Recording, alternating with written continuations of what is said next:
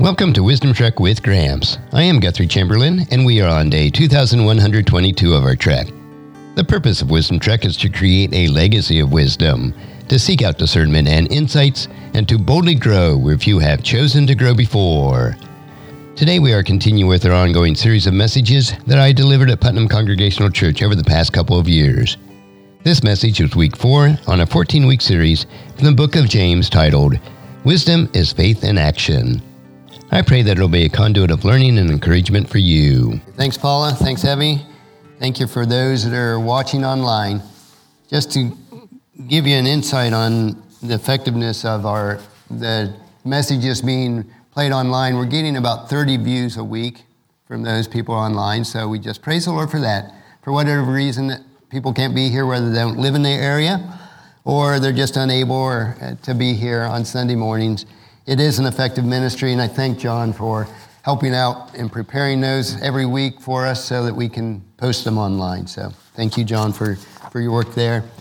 And just be praying for those that, that aren't able to be here, um, and those that are, that are ministry will be impact those that are able to watch it online. And thank you for being here today as we begin or continue with our message from James. Wisdom is faith in action. And today we're going to look at listening and doing. And as we continue this series of the Proverbs of the New Testament, which we refer to as the book or the letter of James, last week we discovered that we should not be misled by sin because we are God's prized possessions. And today we are focusing on listening and doing. They have to go one hand in hand. So if you'll join me on page 1881 in the Pew Bible or on your own Bibles or on your phone, I'll read the scripture from today, and it's James chapter 1, verses 19 through 27. And that's page 1881 in the Pew Bibles. My dear brothers and sisters, take note of this. Everyone should be quick to listen, slow to speak, and slow to become angry, because human anger does not produce the righteousness that God desires. Therefore, get rid of all moral filth and evil that is so prevalent and humbly accept the word planted in you, which can save you. Do not merely listen to the word and so deceive yourself. Do what it says. Anyone who listens to the word and does not do what it says is like someone who looks at their face in a mirror and after looking at himself goes away and immediately forgets what he looks like. But whoever looks intently into the perfect law that gives freedom and continues in it, not forgetting what they have heard, but doing it, they will be blessed in what they do. Those who consider themselves religious and yet do not keep a tight rein on the tongues deceive themselves, and their religion is worthless.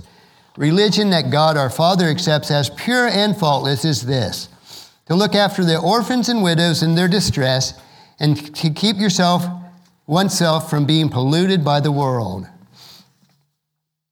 We've experienced a lot of issues with disease and death, even in our small congregation here at Putnam this year.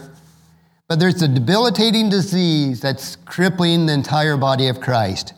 It's a syndrome that's so common that it seems to affect every believer with either a mild or an acute case. This insidious condition neutralizes the church's impact and nullifies its testimony. It can diminish its effectiveness and paralyze us in our work for the Lord. What is this problem? It's a divorce between confession and deed, between theology and action, between listening and doing. As a result, God's words fails to make it from the head to the heart for so many Christians. And even more so, then it fails to, from those that do get it in their heart many times it fails to get from our hearts to our hands to do something about it. In developing an overarching lesson the, that real faith produces genuine works, James has already dealt with the Christian's perseverance through trials, which proves our faith in verses 1 through 12 of chapter 1, and the believer's victory over temptation, which demonstrates our character in verses 13 through 18. And as the theme of this series shows us that wisdom is faith in action. This final section of chapter one that we're going over today, James zooms in on the believer's appropriate response to God's word. The break in the relationship between belief and behavior has become a pandemic among Christians. But James reminds us that these two estranged partners of listening and doing in the Christian walk can be reconciled once again.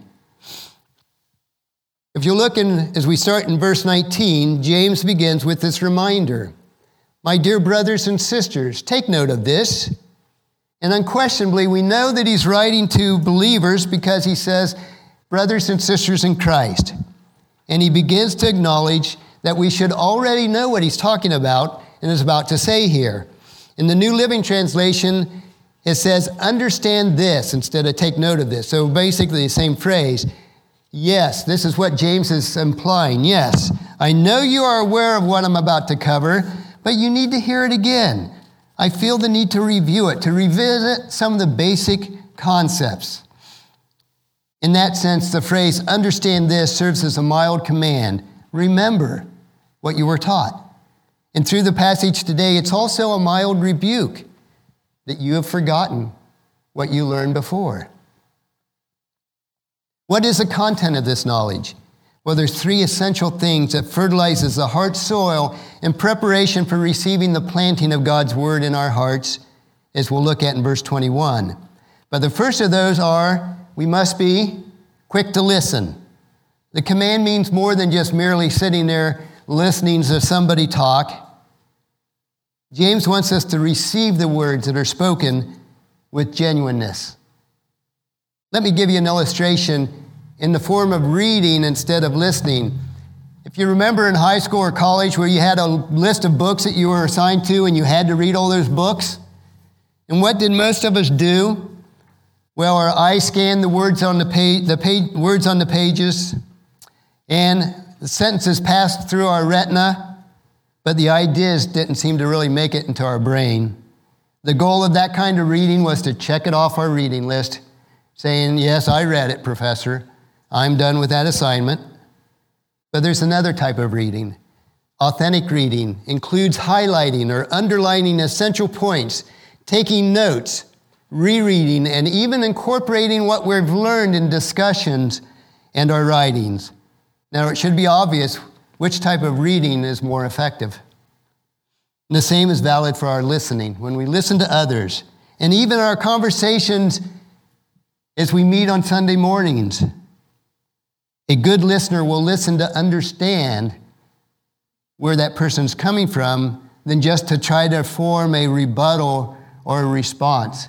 And so many times when we're talking, we're listening, but it's in our minds, we're trying to formulate what we're going to say back. And we're really not understanding what's being said. And this is what James is getting at in this section of chapter 1. Jesus himself complained about the hypocrites of his day in Matthew chapter 13, verse 14, where he says, This fulfills the prophecy of Isaiah that says, When you hear me, hear what I say, you will not understand. When you see what I do, you will not comprehend. And he followed up with a sentiment in this interpretation in the parable of the sower in Matthew chapter 13, verses 20 and 21, where he says, The one to, on whom was sown on the rocky places, this is the man who hears the words and immediately receives it with joy, but he has no firm root in himself, and it is only temporary. And when affliction and persecution arises because of the word, he immediately falls away. It really didn't grasp what was being taught. Jesus' teaching forms the background of James's entire letter. Having just discussed that we endure through the trials of life, and overcome the temptations of sin, James wants us now to warn us against the failures to receive God's word with a ready heart, which if we don't, it will lead to disaster. To receive the word effectively, to be quick to listen, we must also be slow to speak. Putting a damper on our tongue, and that's so hard to do. We just want to expound on our knowledge and give what we think about something. The other side of listening well is keeping our mouth shut, making room for thinking, for pondering, for meditating, for considering. These are all elements of an authentic listener and learner. Right on the hills of slow to speak, he gives us another admonition. James attaches the word slow to become angry. In the Greek, Greek word text in this passage, these three elements does not have a conjunction between the three. They are so closely related to the precondition of receiving the, the planted word in our hearts that James conceives them as connecting links within a chain. Say our life is a series of chain links. Well, James today is telling us to be quick to listen, slow to speak, and slow to become angry. They're so linked together that they can't be separated. And what brings its strength is that these links are all linked together. And this is what James is referring to. You can't be quick to listen if you're not slow to speak and if you're not slow to anger. They must be connected together like a link on a chain. And this is what James implies here. But how does becoming slow to become ang- being slow to become angry relate when we, we're receiving word from other people? But just think about when people are talking with us, they may be encouraging us or they may be exhorting us. And we sometimes want to respond or retaliate. It connects a part of the conjunction or function of God's word in the lives of the believer. Paul tells us in 1 Timothy or 2 Timothy chapter 3:16 that all scripture is inspired by God and is useful to teach us what is true and to make us realize what is wrong with our lives. It corrects us when we are wrong and teaches us to do what is right. When the word, especially God's word, hits close to home as sinners, our natural response is to be defensive, to be indignant at times, and lash out with anger, saying, Well, that's not what I meant, instead of learning from it. We don't want our crookedness to be held up to the perfect standard. But that's just what happens when we let God's word expose our innermost thoughts and actions. Instead of allowing us to respond in anger, James calls us to respond in peace. In verse 20, he says, Because human anger does not produce the righteousness or right living that God desires. Anger rejects rebuke, peace accepts rebuke. Anger dismisses correction, peace embraces it. It would be like going up to somebody and they push you away, and in, instead you wanted to, an embrace from them. And that's what peace does it embraces another person that may have even offended you because you're slow to anger. It's that embracing instead of pushing away. And in verse 21, we go on to it says, Therefore, get rid of all moral filth and the evil that is so prevalent, and humbly accept the word planted in you, which can save you. So, after preparing to receive the truth and opening our ears, the ears of our heart, zipping our lips, and suppressing the urge to strike back, we are now ready to receive the truth. Nestled in the short verse is a simple command that ties the whole section together, and that's the word accept. The word usually means more than just passively accepting or acknowledging something. It often includes the idea of fully embracing, making thing, that thing part of ourselves. The word was used in John chapter 4, verse 45, where the people welcomed Jesus gladly, for they saw all he was doing. More appropriate in the usage of James is that we're the Bereans. In Acts chapter 17, verse 11, and the people of Berea were more open minded than those of Thessalonica, and they listened eagerly to Paul's message. And they searched the scripture day after day to see if, if Paul and Silas were teaching the truth. So they had that twofold there. In 1 Thessalonians 1, 16, or 1 6, it also said, Receive the message with joy from the Holy Spirit in spite of the severe sufferings it brought you and also in 1 Thessalonians chapter 2 verse 13, you accepted what we said as the very word of God. And indeed what Paul was writing here became canon, the part of scripture. So they received it as the word of God and indeed it was. This passage illustrates the eagerness, a responsive, earnest reception that James implies or has in mind in verse 21. Because an angry response to the word does not produce right living. We must therefore receive the word in a certain way. James describes that condition that must accompany receiving or accepting that word, embracing that word. He says, Get rid of all moral filth and the evil that is so prevalent and humbly accept. Humbly accept, embrace in humbleness that word planted in you which can save you. Now, not to be too gross today, but let's say this ear this Play-Doh is equivalent to earwax. And this is what happens when we don't listen to God's word. Our ears become full of wax. And I had one day this week where my left ear was sort of clogged, and it was disconcerting. It almost made me feel uneasy on my feet at times. And that's what this moral filth will do. It plugs our ears. It's wickedness that slows our response time. You have to be more careful when your ears are plugged. But humility means submitting to whatever the word tells us, ready to put off, take that wax out, the deeds of our old lifestyle, and in favor of the attitudes and actions of a new life. Which takes us then to the verses 20 through 22 through 25. James' logical progression is elegant and straightforward, preparing for receiving and responding to God's truth. First, the soil of our souls should be cultivated. Think about planting some flowers in the spring. First, you dig up the soil, you cultivate it. Second, then you have to plant those seeds in the, the pot. And third, as those seeds grow in plants, when weeds come up, you must sprout or pull out those weeds that form somehow miraculously in your garden. You have to pull those weeds of anger, filth, and wickedness. They must be uprooted.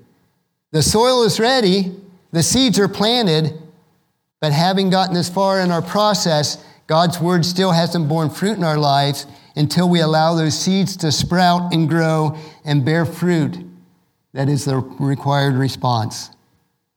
James commands us with this do not merely listen to the word and so deceive yourself, do what it says, as Paul's children's message had included.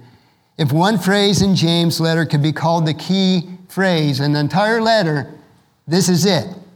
Don't merely listen, but do what it says. That phrase sums up the whole theme of our book Wisdom is Faith in Action. Those who hear without doing are guilty of fake faith. But those who hear and do demonstrate authenticity in their Christian lives. Note that Jesus doesn't merely say, do what it says. He tells us it pairs with like a two sided coin. On one side, it says, do what it says. But on the other side, it says, don't merely listen to the word. So you have to listen, and then you have to do. It requires both. If you don't, if you listen and don't do, whoop, sorry about that, Ella. then it's worth it. You drop the coin. I meant to do that. um, if you don't do what it says, it's like dropping the coin because you're only done half of what it says. You could do without listening, and it's like Paula's peanut butter and tomato soup. She didn't follow the instructions, and her family didn't like the soup. So we have to have both of those. Listening, hearing, and receiving the word is the necessary first step. The word must be understood, it must be lodged in our hearts, and the key is that we have to do both parts. Just as Paula's illustration was, if I, and I do a lot of the cooking in our house, Paula's a good cook, but she figures if I will do it, why should she bother with it? And I'll usually try to help her out anyway when she tries to cook. So she says, ah, no sense in doing that. Well, today we're making Chinese cashew chicken. I say, ah, I know it has chicken in it. That's good enough for me. I'll do the rest on my own. How's that going to turn out? I don't know the proper mix of ingredients. I don't know what cashews to put in, what other seasonings to put in. And it may not turn out very well at all. Now, I do enough sort of rogue cooking where I can get it pretty close. But a lot of times, fellows say, Hey, you put a little bit too much pepper in this, didn't you? Or a little bit too much salt. Well, I didn't think it was that much, but yes, it is a bit much. So, following that recipe is so important. In contrast, James says that our Christian life not only is one of listening, but of, of doing. Therefore, if you merely listen to the word without acting on it, you deceive yourself. I could think of myself as a good cook, but if I don't follow the recipes, probably more often than not, they won't turn out well. And that's what James means here. James follows this appeal by doing, telling us to do what it says. James describes two different kinds of Christians here. The first one we will call the forgetful hearer. In James 23 and 20, or verse 23 and 24, James uses the illustration of a person who glances in the mirror, sees what they look like, which is apparently not very attractive, then shrugs and walk away. Well, I could stick the Play Doh up my nose, but I won't do that for today. So let's go back to the earwax instruct illustration. And I wake up in the morning, oh, see, I'll let you guys look at yourself and see if you like what you see. Bye. Look in the mirror, oh man, got some hefty duty wax coming out of the mirrors today. Oh well. I'm not going to do anything about it. And I just leave it in. What do you think when I meet people, what they'll think? That boy's got a problem. and that's what James is talking about here shrugging and walking away and doing nothing about it. Similarly, when we look into God's mirror, His Word, and we see what it tells us, what kind of person we're to be, James places that picture of those who glance at the Scripture and then set it aside and don't do anything about it. They look at the words on the page, then they close the Bible and they go away, forgetting what God has said about their condition. But we know that James is telling us to take the wax out of our ears, do what the Bible says. An analogy is looking into God's word and saying, It tells me to be kind to others, but then I go out and immediately treat somebody like dirt. That's the analogy that James is wanting to get across. Looking in a mirror and seeing a flaw but not doing anything about it is like looking in God's word and not heeding what it says. But the second type of Christian that James brings to us today is the effective doer. In his word in verse 25. And what characterizes this type of person? They give careful attention to the scripture, which James calls the perfect law that gives freedom. Do you want freedom in your life? God gives it to us. The perfect law that gives freedom is His Word. The person who looks intently, looks deeply, obeys willingly, responding positively, abiding by its principles, instead of listening and forgetting, they listen and do what it says. This person will be blessed in what they do. And if you remember back to the Sermon on the Mount and the Beatitudes, what the word blessed means, it means to be made genuinely happy, to be filled with joy because we're in the pursuit of doing what is right. We have to have a well grounded faith, which results in a well rounded living. James next describes those who consider themselves religious. And so often we do sort of get on our high horse and think, well, I'm a pretty good guy, I'm a pretty religious person. But the Greek word for religion, which occurs twice in these two verses, 26 and 27, refers not to one's personal conviction or principles, but as we participate in a body or community of believers. This is what he's referring to on this the religion in these verses. This is important because James says that the person who does not keep a tight rein on his tongue deceives themselves and their religion is worthless. It's like garbage. How many times have we seen this to be true? Unfortunately, when Christian witnesses somebody whose life is living a life of hypocrisy where they, they claim to live a, be a good guy, but they see their life as contrary to that, those who are not Christians categorize all Christians in the same boat. It makes us all look bad, not just the person who's claiming the name of Christ for himself. In a typical way, James provides a positive example. And I like, and I tend to always look at the positive side of, of most everything and downplay the negative. And that's what James does in this. Those who live consistent with their religion give attention to the needs of others. And we do well at this at Putnam. But we need to keep it in mind because in verse 27 it says, Religion that God our Father accepts as pure and faultless is this to look after orphans and widows in their distress and to keep oneself from being polluted by the world. So there's a two pronged admonition here. There are clear examples of genuine faith demonstrating the uniqueness and truthfulness of the Christian message. James is pointing out when we assist those who are most vulnerable in our society, then we're practicing pure and faultless Christianity. It was different in the days of James, at least slightly. The orphans and the widows had no way to, to be able to provide for themselves, they depended on others. And that was the group of people that James says, those who focus on the orphans and the widows. Our group may be a little bit different today, but our admonition is still the same.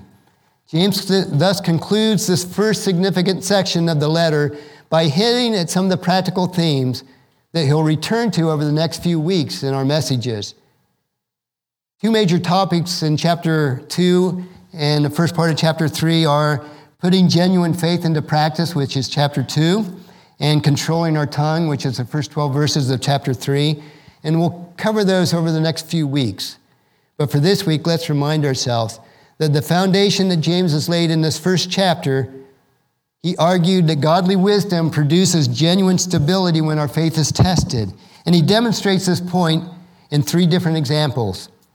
First, he argued that the ordinary trials of life don't crush our genuine faith, they produce endurance or perseverance. Second, he urged us as, re- as our, the readers of his letter to overcome temptations to sin by relying on God given strength. And finally, he explains that genuine faith results in submission to God's word without hypocrisy. So, what are some of the applications as we wrap up today? Well, the application is today is reconciling that great divorce that we see in the church today, where we have become disconnected from the elements that produce good works. He says we can reconcile that. We can once again become reunited from that divorce that's happened in God's church. Now, unfortunately, domestic divorce between husband and wife, even within the church, has become somewhat of an epidemic. But still, spiritual divorce, what we're talking about here in James, the breach between the truth of what we hear in God's word and the lifestyle that we live in the world has become a pandemic. And we all certainly know how devastating a pandemic can become on the entire world today. Divorce was the theme of the Old Testament prophets when they confronted the nation of Israel who had separated themselves from God, turned their back on Him, and went after other gods. And this is what James is saying. We need to reconcile that, to bring it back. Yet, all too often, we open the Word and say, Man, what a great practical principle God's Word had for me today. Or we might hear a message on Sunday or on the radio or on TV and say, What a fantastic, inspiring message. But then we close God's Word, or we walk out the doors of the church,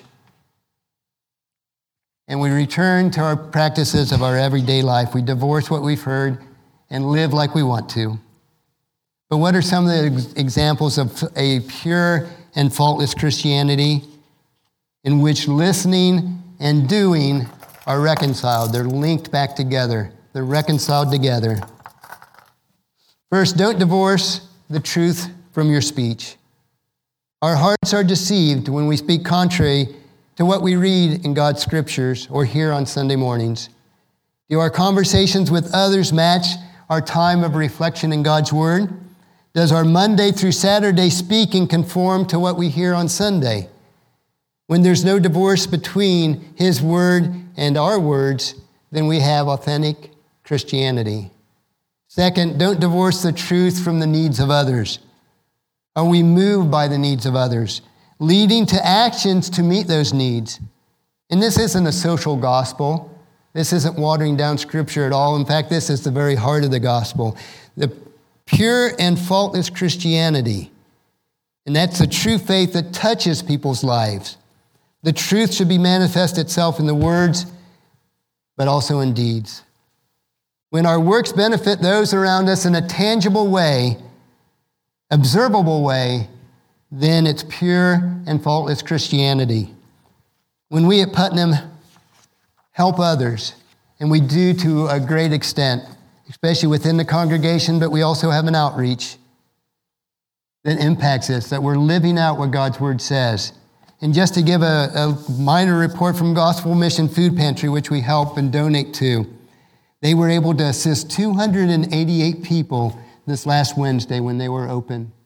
288 people got more food, clothing, toiletries, things that they need in their lives.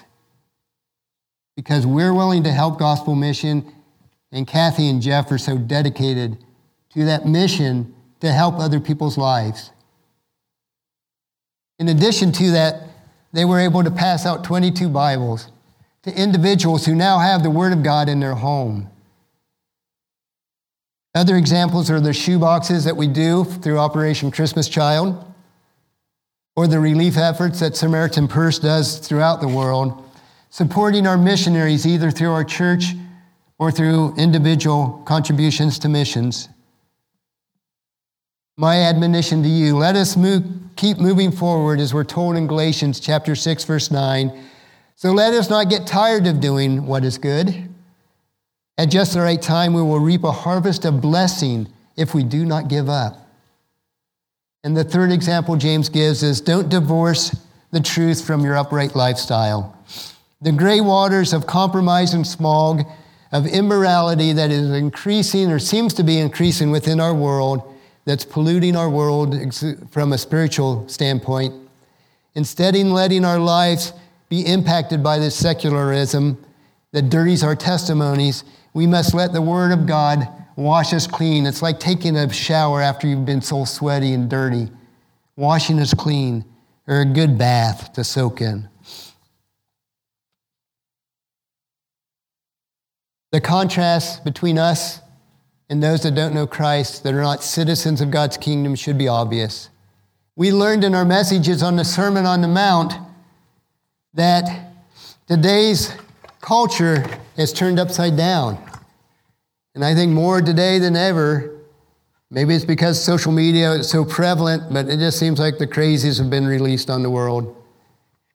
But we as believers, when we walk uprightly, when we both listen to God's word and we do what we're told and to help others, then it's then we can turn our culture back right side up because we'll be living as citizens of God's kingdom, that is pure and faultless Christianity.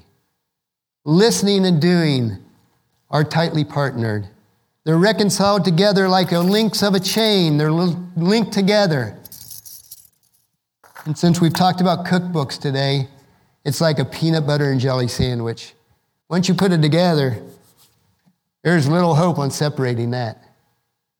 That's what our faith is. It's like macaroni and cheese. Once you get that gooey cheese all over that macaroni, there's no separating that cheese from the macaroni again.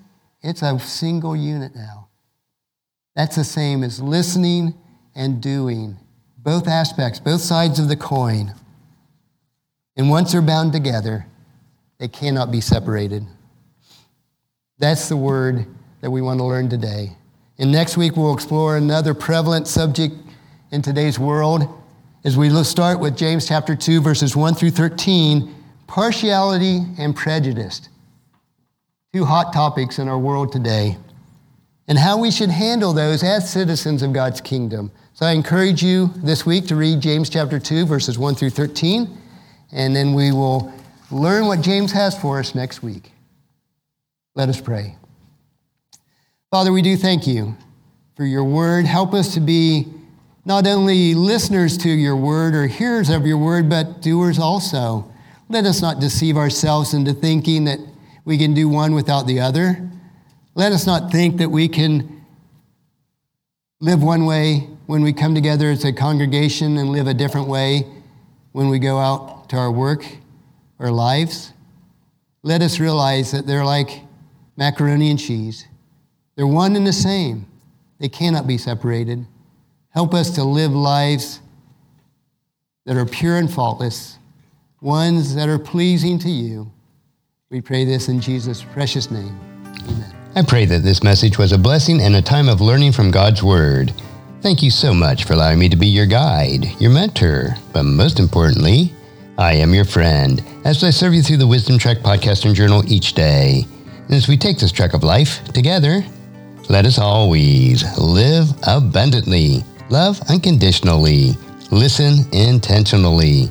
Learn continuously. Lend to others generously. Lead with integrity and leave a living legacy each day. I am Guthrie Chamberlain, reminding you to keep moving forward, enjoy your journey, and create a great day every day. See you next time for more wisdom from God's Word.